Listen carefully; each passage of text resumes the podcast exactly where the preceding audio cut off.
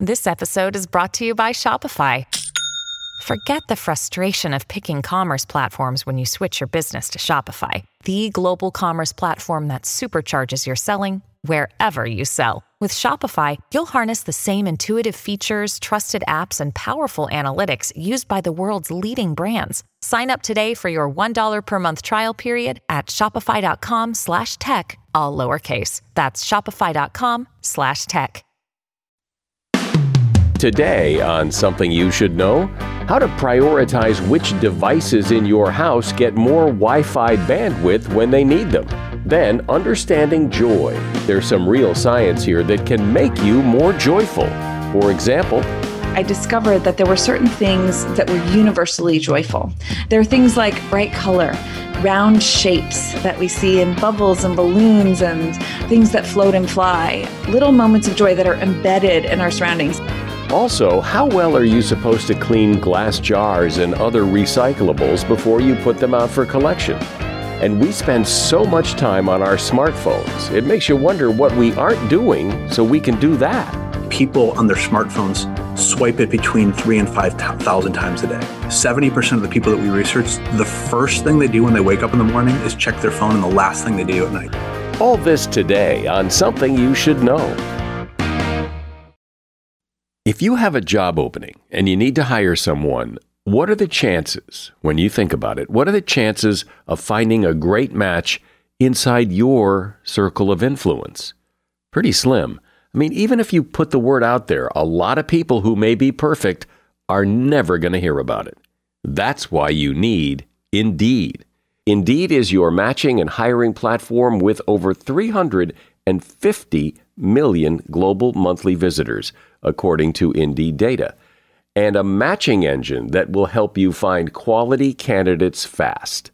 And Indeed does it all. You can use Indeed for scheduling, screening, and messaging so you can connect with these candidates faster. But it's not just about the speed, it's about the quality. 93% of employers agree that Indeed delivers the highest quality matches compared to other job sites, according to a recent Indeed survey. What I love about Indeed is how efficient it is. You get quality candidates, you get them fast, and well, that's what it's all about. Indeed's matching engine is constantly learning from your preferences, too. So the more you use Indeed, the better it gets. And listeners to this show will get a $75 sponsored job credit to get your jobs more visibility at indeed.com slash something. Go to indeed.com slash something right now and support our show by saying you heard about Indeed on Something You Should Know. Indeed.com slash something. Terms and conditions apply. Need to hire? You need Indeed. Something you should know. Fascinating intel, the world's top experts, and practical advice you can use in your life. Today, Something You Should Know with Mike Carruthers. Hi there. Welcome to Something You Should Know. Has this ever happened to you? You're watching TV, or, or maybe you're on a Zoom call, and the Wi Fi connection seems off. You know, the picture fuzzes out, or it pixelates, or the Zoom call gets all glitchy and drops out. If so, and a lot of people don't know this, I, I didn't know this until I just read this, that on most home routers, you can prioritize which devices in your home get the most signal over other devices. Routers that come from major players like Netgear, Google, and, and some of the others have something called the quality of service feature. Simply put, it lets you prioritize certain devices and certain types of traffic on your Wi Fi network, so they're first in line for a high speed connection whenever the bandwidth becomes limited. Some companies call it something else, but if you look at the manual online for your router, you'll probably figure it out. If you have a lot of Wi Fi enabled devices and have experienced that glitchiness, it would be good to understand how to use this feature. This information comes from a, an article I found on Popular Science's website, and there's a link to it in the show notes. And that is something you should know. I always love it when a topic and a guest come along and it's all about something I never knew or ever really thought much about, and it turns out to be really interesting. Well, here comes one of those right now. and it's coming at a good time, too. The topic is joy. We tend to lump joy and happiness together, but they're not the same thing. That's why we have two different words. Joy is something different than happiness. And in some ways, it's a lot easier to be joyful, which I think of as being kind of a temporary thing, than it is to be happy, which is more, more of a state of being. When you find joy and bring joy into your life, great things can happen. Joy can make you happy. And while that might sound kind of obvious and maybe a bit fluffy, there's more to it than that. Meet Ingrid Fetell Lee. She is an expert on design and joy, and she's been featured in the New York Times, Wired, and Fast Company. She has a blog called The Aesthetics of Joy, and she's author of a book called Joyful The Surprising Power of Ordinary Things to Create Extraordinary Happiness. Hi, Ingrid. Welcome to Something You Should Know. Hi, happy to be with you. So, if you ask people to define joy, I think most people could come up with a definition of the word joy, and everybody has experienced joy in the sense that they've experienced the joy of a sunset or the joy of sitting around a fire with friends or whatever it is. But but what is that thing we're experiencing? What is that feeling? We often confuse the ideas of joy and happiness in our culture, and I think that's uh, it's actually helpful to pull them apart. So happiness is a broad evaluation of how we feel about our lives over time. Uh, it involves things like how we feel about our work, whether we feel like we have a sense of meaning and purpose in life, how connected we feel to other people. Whereas joy is much simpler and more immediate. When psychologists use the word joy, what they mean is an intense momentary experience of positive emotion. So it's that little burst, those little moments that we feel in both our minds and our bodies that let us know we're alive and we're happy to be alive. And but they are usually somewhat momentary right? They don't they don't have any big lasting effect or do they little moments of joy might seem trivial and small in the moment, but they add up over time. I think that's what's really powerful about these little moments of joy. So, yes, each one is a fleeting moment, um, might last a few seconds or a few minutes, and maybe an hour at the longest.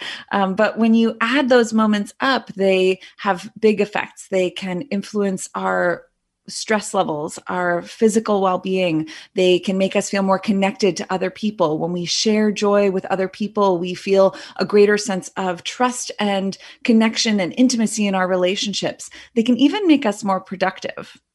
When I think of those joyful moments, uh, you know, the beautiful sunset, oh, look at that view, or you taste something that tastes like so good you've never tasted anything like it before there's uh, a surprise element to it that those moments just kind of creep up on you and then they're gone. So how do you make this how do you make this more deliberate, more a real part of your life? Let me make it really concrete. So when I first started studying joy, I thought of it as this very fleeting and intangible thing. And as I started to talk to people about the experiences, the things that brought them joy, I discovered that there were certain things that brought joy the world over. Uh, across genders and ethnicities and ages, um, there were certain things that were universally joyful. And as I started to look at those things, I noticed that there were certain patterns, certain repeatable patterns. I call these the aesthetics of joy. There are things like bright color and round shapes that we see in bubbles and balloons and um, merry-go-rounds, hula hoops, round shapes are something that's universally joyful. Things that float and fly uh, are often considered joyful. So there are certain things that if we start to pay attention, we can notice that as we look around us, there are these little moments of joy that are embedded in our surroundings that are almost hidden in plain sight. And as we start to look for these things and bring them into our lives, we can actually create more moments of joy for ourselves and for others. And so, how do you look for them? How do you, like you say, I mean, it's balloons and, and bubbles and round things and bright colors and all that. And, you know, I can see that. I can look around the room and look out the window and I can see some of those things. But in my mind, I'm probably thinking about something else. I'm not really focused on that. They just, they are there and they are what they are.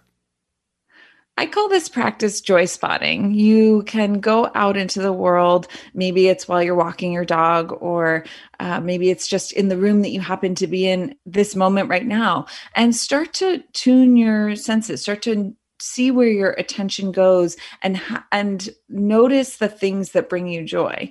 A pop of bright color maybe it's something out in nature that you see like a sunset that gives you this uplifting feeling. And start to notice the connection between what you see around you and what you feel happening inside of you. If you feel a sense of a little lift, if you notice yourself smiling without really um, realizing it, bring your attention to the connection between the things that you see around you and the feeling you get um, and start to reinforce that connection. I want to go back because you said that there are some things that are universally joyful, that everybody finds joy in them, and they're like, you know, bright colors or bubbles or balloons. Well, but what is it about those things that inspires this joy so universally? That was my question when I first started delving down this rabbit hole of trying to understand what are the things that bring us joy. And what I discovered as I pulled on that thread is that there's a really good reason why we find joy in things in our surroundings. And it has to do with our evolution.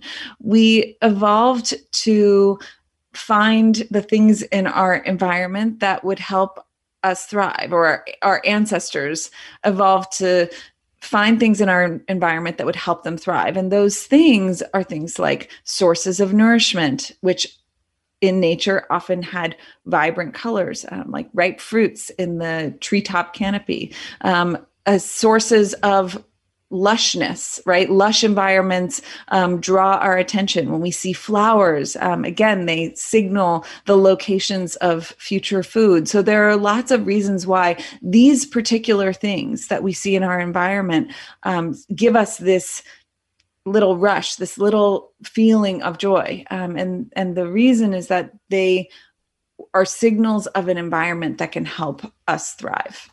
Isn't that interesting? Because it's not like you're thinking about that consciously. When you see blossoms on an apple tree or you know flowers on an orange tree, you're not thinking, "Oh, I love those flowers because one day there'll be fruit there." Eh, that's not a conscious thought, but that's exactly what it does signal, and so we find joy in that. That's kind of amazing. Absolutely, and I think it, what's so fascinating to me is that even though we're not consciously aware of the reasons why we're attracted to these things, our brains carry the the vestiges of that evolutionary journey. So, for example, the reason we are so attracted to circles and spheres and round shapes um, can be seen in in neuroscientific studies. Neuroscientists have placed people into fMRI machines and shown them pictures of angular objects and round ones. And what they find is that when people look at angular objects, a part of the brain called the amygdala, associated in part with fear and anxiety, lights up. And that part of the brain stays quiet when we look at round shapes. And they speculate that because we evolved in a world where angular things might be antlers or thorns or jagged branches would be dangerous to us, we evolved developed an unconscious sense of caution around those shapes. So we go subtly on the alert. Whereas when we see round shapes, we're at ease and we're free to play and move um, joyfully and uh, and engage with the world in a in a in a free and open way. And so even though we aren't thinking about that when we look at a sharp angled table in our homes or a round table in our homes, that's something that's going on below the surface. It seems like it would be pretty universal, but are, are, there people who can look at a beautiful thing of flowers and say, yeah, it doesn't do anything for me? There are obviously very individual variations so, the way that I like to think about it is that joy occurs on three levels. We have our own individual experiences and personalities and preferences, and we all have things that we individually love that someone else might not understand.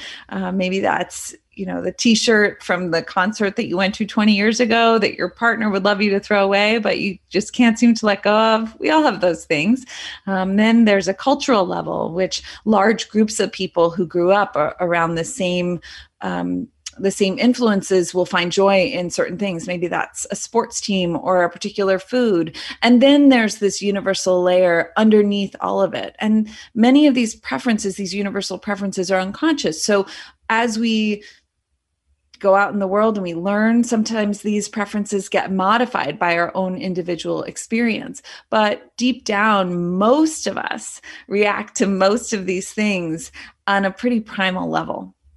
We're talking about joy, and what could be more joyful than that? Ingrid Fetell Lee is my guest. She's author of the book Joyful The Surprising Power of Ordinary Things to Create Extraordinary Happiness.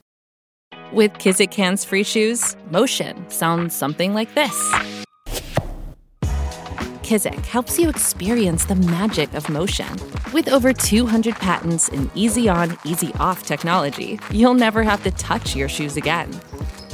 There are hundreds of styles and colors, plus a squish like nothing you've ever felt. For a limited time, get a free pair of socks with your first order at kizik.com/socks. The longest field goal ever attempted is 76 yards. The longest field goal ever missed also 76 yards. Why bring this up? Because knowing your limits matters, both when you're kicking a field goal and when you gamble. Betting more than you're comfortable with is like trying a 70 yard field goal, it probably won't go well. So set a limit when you gamble and stick to it. Want more helpful tips like this? Go to keepitfunohio.com for games, quizzes, and lots of ways to keep your gambling from getting out of hand. So, Ingrid, I want to go back because you were talking earlier how we sometimes confuse joy and happiness, that we use those words somewhat interchangeably. But when I think about it, we don't use the word joy very often. We say that that old t shirt makes us happy, but it's really making us joyful, right? Yes, exactly. Those little moments of joy are things that we can find even if we struggle to find happiness in life. Right now, we're in the midst of a very difficult time in world events and in many of our own lives. Um, and yet, we can still find these moments of joy. We don't have to be happy to find joy. Do you have to be joyful to find happiness? That's a good question. I'm not sure, but I think that it helps. And I often say that finding little moments of joy can help us become happier. And I think the reason is that often when we focus on happiness, we think about big achievements, big milestones, getting married, having a baby, getting a promotion at work. And those things are not guaranteed. And often when we do get them, then we start looking at the next milestone. Whereas when we focus on the little moments of joy, we stop worrying so much about these big milestones in life and we become more present. Uh, we become more connected and more resilient. And these things over time start to spiral. Uh, they create these upward spirals, psychologists call them, toward happiness. So it's as if moments of joy are like the building blocks of happiness. That's the way that I see them. Yes. So, what else is there in the world of science, neuroscience, and about joy? Because, I mean, if anybody would know, you would, and and you don't certainly don't hear this talked about very often. what else do we know that that might be interesting to talk about? Well, joy actually makes us more attractive. That's something that I think uh, might be surprising, but when psychologists do studies of faces, they show people's faces and they create these computer generated faces, faces that are uh, really, really good looking, like supermodel good looking, and then faces that are average looking. And what they find is that average looking faces that are smiling in a genuine way, that are exhibiting joy, are more attractive than supermodel good looking faces that are stony face, that have no expression on them. So when we exhibit joy, we become more attractive to others, and that can have powerful ripple effects. Joy is contagious. When we project joy, we actually give our emotions to the people around us through our tone of voice, our gestures, our facial expressions, even our walk can convey that kind of emotional information and can rub off on other people and it can spread throughout our social networks. So just by having a little moment of joy, it might feel selfish, but actually it's something that you're doing that can enhance your life, but it can also enhance the lives of the people that you interact with on a daily basis. Yeah, and as you describe that, I think people can relate to that that that when you have those joyful moments it you know it puts a little spring in your step it makes you feel better which probably projects outward and other people can sense it Absolutely. I think that's why we're more attracted to people who are in a state of joy because we know that that emotion is going to rub off on us and we want that. We want to feel more joy in our daily lives. Well, and and the reverse is also true. People who are joyless are not easy to be around. I think it's true that it can be challenging to be around someone who's struggling to find joy. But the reality is that we all have the potential to find joy within us. If you look at kids, you can see that we're all born knowing how to find joy. No one has to teach a child how to be joyful. They can turn an ordinary walk in the park into a magical adventure. Um, play is something that just comes very, very easily to, to children. And as we get older, we often find that we are judged for our joy or we are made to feel that the things that we find joy in aren't worthy or valid and we're pressured to put play aside and focus on work. And i think that can often separate us from our joy. And so i think the important thing to remember is that there are no joyless people. There are only people who may have lost their connection to joy. And it's always something that can be rediscovered. What's interesting when I think about this, and I, and I, have to admit, I have not really thought about this at all until you showed up, but uh, it's kind of contagious in the sense like I can remember when my son, who is now 18, but when he was a, a baby and he'd be sitting in his little baby thing and there'd be like little butterflies and stuff and he and he was fascinated with or no they were bumblebees. They were little stuffed bumblebees that were attached and he was fascinated and he would look and touch them and this smile would come on his face and it would make everybody else smile. And he, there was there was something very contagious about that joyful moment simple though it may be and this is just a little baby Absolutely. I can relate to this so much because I have a six month old and he is just such a you know we call babies bundles of joy right? But it's true. They they beam out joy from their face when they encounter something new or something exciting or something that's just delightful in the world and they transmit that to us. And we're so lucky when we get to be in the presence of someone who exhibits and exudes joy because it's an opportunity for us to capture that and take that on as well. I remember a time when my son was was very young and we were at the Vermont Country Store in Vermont and he I was holding him and we were walking around the store and somebody popped a pop gun, made that noise. And my son went into absolute hysterics. He thought it was the funniest thing in the world. And so we kept popping the pop gun. He was laughing so hard and he had a very he had a very nice laugh, a very contagious laugh. The entire store, everyone in the store was laughing. It, it, it was just this joyful moment that he created, and everybody picked up on it and everybody was i mean you couldn't see anybody in the store who wasn't smiling if not laughing out loud.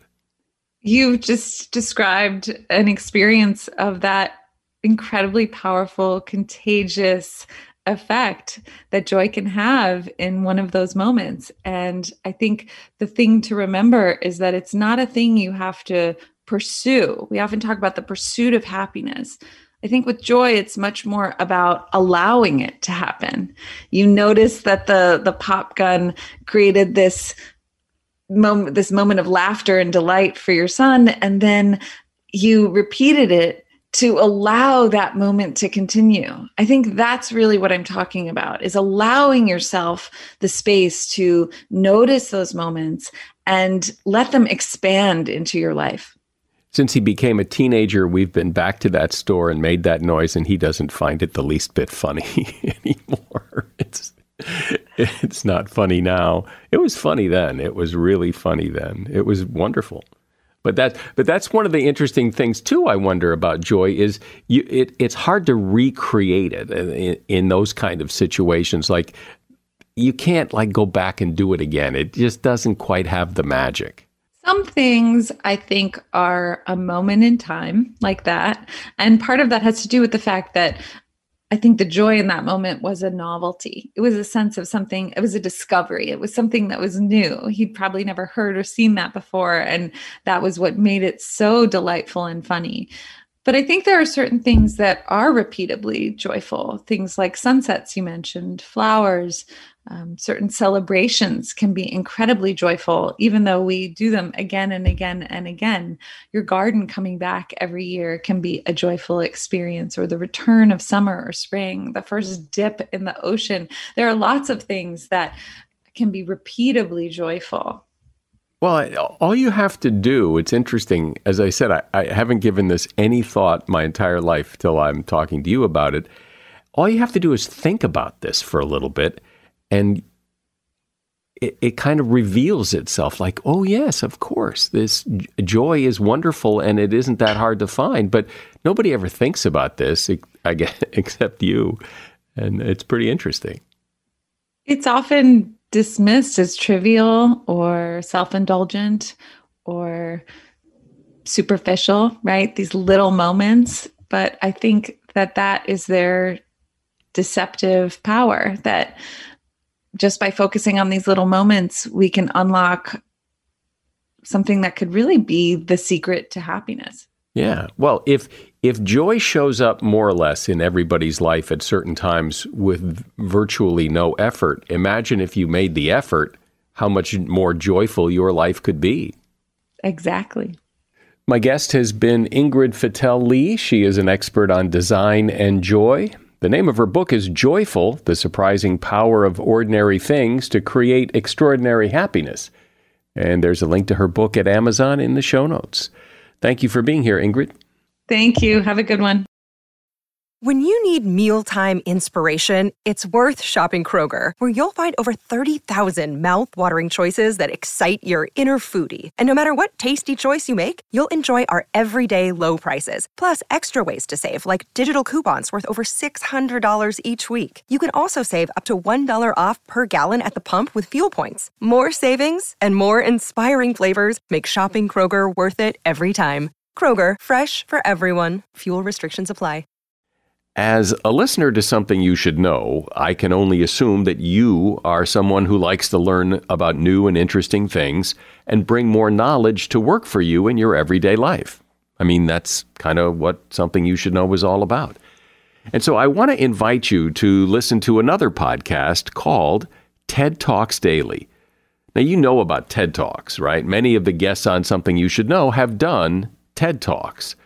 Well, you see, TED Talks Daily is a podcast that brings you a new TED Talk every weekday in less than 15 minutes. Join host Elise Hu. She goes beyond the headlines so you can hear about the big ideas shaping our future. Learn about things like sustainable fashion, embracing your entrepreneurial spirit, the future of robotics, and so much more. Like I said, if you like this podcast, something you should know? I'm pretty sure you're going to like TED Talks Daily. And you get TED Talks Daily wherever you get your podcasts. Think about all the information at your fingertips. I mean, there's almost nothing you can't find out right now. Information is always there, everywhere. And then there's social media coming at you. You're really bombarded by all of this if you allow yourself to be. There's nothing wrong with information, it's the side effect of not being able to stay focused on important things because of all these distractions coming at you. messages on your phone. Oh, now you've got to stop and check Instagram or Facebook. And then there's email messages. You got to read and answer those. These are what my guest calls weapons of mass distraction. Joseph McCormack has really studied this problem, and he's written a book called Noise Living and Leading When Nobody Can Focus. Hey, Joseph, welcome. Thanks for having me. So, at first glance, you might think, well, we've got access to pretty much all the information you can imagine, that that's a good thing. So, talk about how it's a problem. The problem is, you know, if you look at the world that we live in now, um, we are consuming, uh, constantly consuming information. A lot of it's useless, it's not timely. Uh, we're on our digital devices 24 7 um, we're multitasking. There's a lot of distractions. I mean, it seems like to live and to work means to is equated to consuming information, and a lot of that I consider to be noise or very noisy in the in the world that we live in. And yet, a lot of that useless information and time spent on devices is a choice. And people could put it down uh, much of the time. They don't need to be on it, they choose to be on it. Yes and no. I think a lot of people, with the advent of smartphones and pervasive uh, connectivity and uh, 24 uh, 7 uh, information dissemination, I think a lot of people feel like they have to. Um, I, I, don't think, I think people subconsciously or just unwillingly or un, just don't really realize that they actually have a choice. And they feel like well when i go to work my job is to be on all the time and i consume information. Or when you're at home if you don't have anything to do you pick up your phone. And at some point people made this subconscious decision that they consume information 24 7 and the reality is you, you, you do have a choice and you need to choose when and where and how much you consume. But how is that different than say you know 20 years ago 25 years ago if i didn't have anything to do i'd sit and consume the tv What's the difference? The difference is the, the sources of information are they're more readily available. So before it's like I had to go on television. If they didn't have anything on, I would stare at a test pattern. Or the news the, the news came out at six and it was over you know five or six and it was over at seven. Now we live in an information age where you in your pocket in your in your in the palm of your hand you have the source of all information. I can check social media. I can check news feeds. I mean, I can check anything, the barometric pressure of what it is in the Philippines if I wanted to. So that's significantly different than it was 20 years ago. And we're living in an, in an era of pervasive connectivity where you, anywhere you go, everywhere you go, you have access to information. Which sometimes is a good thing and maybe sometimes not such a good thing. I, I look at information like food. Food's a wonderful thing and and it always been has been a wonderful thing but i don't eat all the time um, I eat breakfast and I eat lunch and I eat dinner and I choose when. So if I look at information like food, it's like eating all the time. And, and a lot of that information is empty calories. So if you look at like our our most precious commodity nowadays is our attention.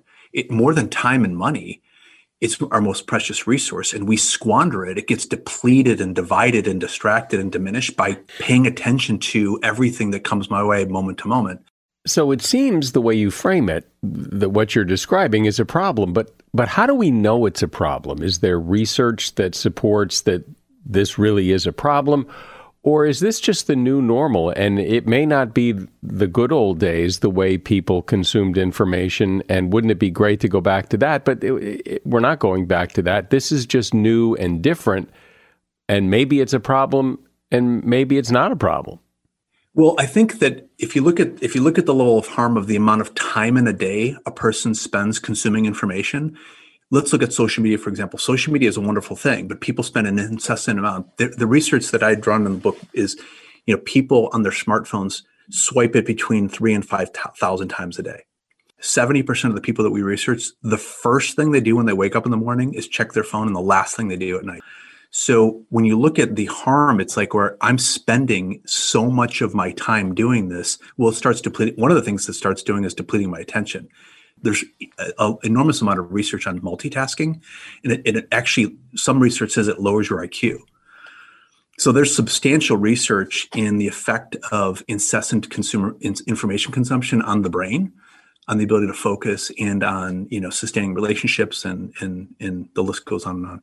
So, what are we to do? Because you know, people, those people who check their phone as the first thing they do in the morning and the last thing they do at night, they're not going to stop doing that because you tell them to. I mean, maybe they will, maybe they won't. The question is, is are they doing that consciously and willfully, or are they doing it habitually?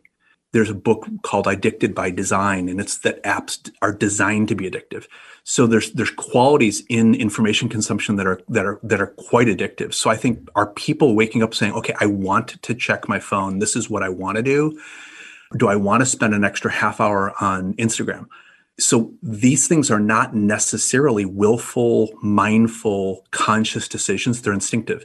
And in that regard, what I'm trying to, and many people are for this matter, making an issue of how much time do we actually spend consuming information versus choosing to spend time consuming information. And that's the distinction. It's like, it's in this sense, it's like eating. I'm not against eating. I think it's wonderful, but I, I want, I have to eat healthy. I eat at a scheduled time and I eat stuff that's good for me versus just consuming to consume. Okay, so I get the problem, but what's the solution? I mean, in a practical sense, what are you supposed to do? So I have a rule. One of the practical things that I do is I call it the seven to seven rule. So generally speaking, I make a decision not to check my digital device not until 7 a.m. in the morning and that after 7 p.m. Do I break it? Yeah, I break it. But the, it's like a store. Stores open at nine, they close at five. You know, they're store hours. What am I proposing is some level of moderation and what I call noise is the source of all this distraction. So uh, the way I look at it is either I'm managing it or it's managing me. Does the smartphone work for me or do I work for it? And I think some people feel like, well, when it calls, I answer. And and I think that there's a better way of looking at it, which is set store hours, set limits. There's some practical things that people can do to manage the noise level. You can't get rid of it, but you lower it. But here's the the thing: as long as your phone or your computer or whatever it is, as long as it's set so that some message comes in, some notification comes in, it makes a noise you're going to pay attention to it. I mean, you know, when back before cell phones, when people just had home phones, when the phone rang, everything stopped to answer the phone, especially, you know, if it rang in the middle of the night. Well, boy, you made sure to answer the phone. There's something about the noise, the immediacy of a, a device making noise that makes everybody stop what they're doing and run to it where I when I grew up, when the phone rang at dinner time, we didn't answer it. We had we had we had answering machines, and I call it the illusion of immediacy that everything has to be now. It's like, well, no, things can wait. So if a person calls you, well, they, if I called them back in ten minutes, so one of the things that I say is very powerful is say no, but no doesn't mean never. No means not now. So if the phone rings in dinner, I'm not going to answer right now. Well, what, what if it's an emergency? If it's an emergency, I'll call back people think that everything is at the sense of like somebody's going to die and it's really really dire it's really not that at all most of the most of the information we consume that we think is urgent is an alert from my bank saying that there's a new apr on my mortgage that i don't care about i'm talking about that realm most information is consumed as sort of useless in that in that regard it's not life threatening and people treat it like it is only to find out that it isn't but they spend all this build up to answer the phone during dinner and it's like just no, I don't answer the phone during dinner. Well, it does seem, and you mentioned it before, that the, the rules are changing. The rules are being written. I remember I have a teenage son, and I remember when he was younger and he got his phone, he'd get in the car and I'd be driving and he'd get on his phone and I'd say, No, no, no, no, we don't, we don't, no, no, no, we don't do that. No, we talk and whatever. Well, now he just gets on his phone. I mean, I, I gave up that battle because I wasn't it was always going to be a battle, and I didn't want a battle. So now he gets in the car and he puts his headphones on and he listens to his phone, and I expect it, and I don't like it, but it just wasn't worth the fight. Yeah, I mean, so there's, I mean, I'm, as a parent, I share that sentiment with you, where it's like it's not worth the fight, and I and I, I understand and I agree with that. It's it's the one of the conversations that I have with my daughter, who's in high school, is, you know, what do you love about social media and what do you hate about it? And one of the things that she said to me is one of the things that she hates about it is that she always feels like she's at school because she's constantly connected to school. So when we were when I was in high school and college, I could leave school and go home. They can't anymore. They're always at school. They're always under the microscope. They're always in the public eye. They always have to look good. They always have to be connected, and that's exhausting for them. And they recognize. Not even kids recognize it. it's exhausting to be on social media 24 7 because you're afraid of missing something and being left out by people. It's so there are things that they love about it and there's things they hate about it. You've mentioned a couple of things throughout our conversation here of things you do and things people can do to help disconnect from technology some of the time. And, and let's talk about some more of those specifics because I think when you tell people in kind of vague terms about how they need to disconnect, well, like by doing what? It seems so hard to do. So, specifically, what? One of the ones that I practice is I call it, it's like the first and last thought of the day. So, when I wake up, I don't grab my phone as like that's my first victory of the day is to sort of consume information, whatever that information might be. What I do is I wake up and I have a thought and I have quiet. So I have a cup of coffee, it's my routine, and I schedule it's not there's no technology, it's just 15 minutes of just quiet and I prepare my day. And I feel a victory in that moment. I have a very intentional thought when I wake, wake up. I, I grab a cup of coffee and I have quiet. I don't feel like I'm, I'm, I'm, I'm enslaved to information consumption. I do that at the end of the day. So I have a way of starting the day and ending the day. Those are very, they've, for, I've been doing this for, you know, for a few years now while writing the book Noise and also after the book came out. And it's, I, it feels very, it's, it kind of sets my day in the right track. That's, that's one thing that I do. This, the one, the other thing I mentioned earlier is, is setting, you know, sort of tech timeouts or time for technology. Like for example, email in working with people in the military and special operations, I ask them, this is really remarkable, how much time does a special operator spend in email? Between a third and a half of their day. Well, they feel like they have to, but I'm like, could you schedule time? Like I check it in the morning, middle of the day, in the afternoon. And many, if not most of them, say yes, they could. They just don't. So that's just like scheduling when you're on and when you're off. That, that's that's an, that's another thing. Um, at work, is giving some indicator to the people around you that you need quiet. Because a lot of people work in open obviously now with covid it's a bit different but when people are you know go back to work in these open environments it's like the open collaboration open floor space. It's like putting up a, like a do not disturb or quiet sign or maybe wearing a, a pair of headphones. In the office that i work in people wear headphones even though they're not listening to music as a sign to like i'm, I'm focusing and concentrating right now. I can't be interrupted or, or distracted. That's, that's that's another mechanism um, a simple one, very, very powerful, is just I mentioned earlier, is to say no, but not never, just not now. I, I, I'm doing hard work. I'm focusing on something. Let's say I'm I'm reading something, and then checking, you know, my phone or doing something on, online might be easier and more interesting and entertaining. I'm going to delay that. I heard a piece of advice some time ago that I've always tried to do, or at least keep in mind that you know, when people text you or email you and you text them right back, you're training them that you're always available and to expect an answer right back. So I don't answer right back. And I mean, unless it's a real emergency, I sometimes deliberately don't answer right away because I don't want people to think I'm that available, even though, even though sometimes I am that available. That is great advice it, just think about like for the people listening right now to, to do that you're telling a person i call this the illusion of immediacy that it's an illusion that you're always available. You're not always available. So giving people that response that you're always available you're not going to hurt their feelings by responding in a half hour. So you're going to do two benefits. You're going to benefit them that the world is not always available and you're going to benefit yourself that you have mastery over that moment that you should be doing something else. But like when the text message come doesn't mean I, uh, that's when i respond so that's a great bit of advice that if imagine if a person just did that three times a day. That makes you feel more more centered, more focused, more l- less overwhelmed. Like the next test message is going to send me into a no, I'm not going to answer right now. Yeah. It's things like that that give people a sense of hope like I can live with pervasive technology and and and have it not me- like be overwhelming to me they call this term like infobesity. It's like I'm just overwhelmed with this. And I think some of those things can be very encouraging for people.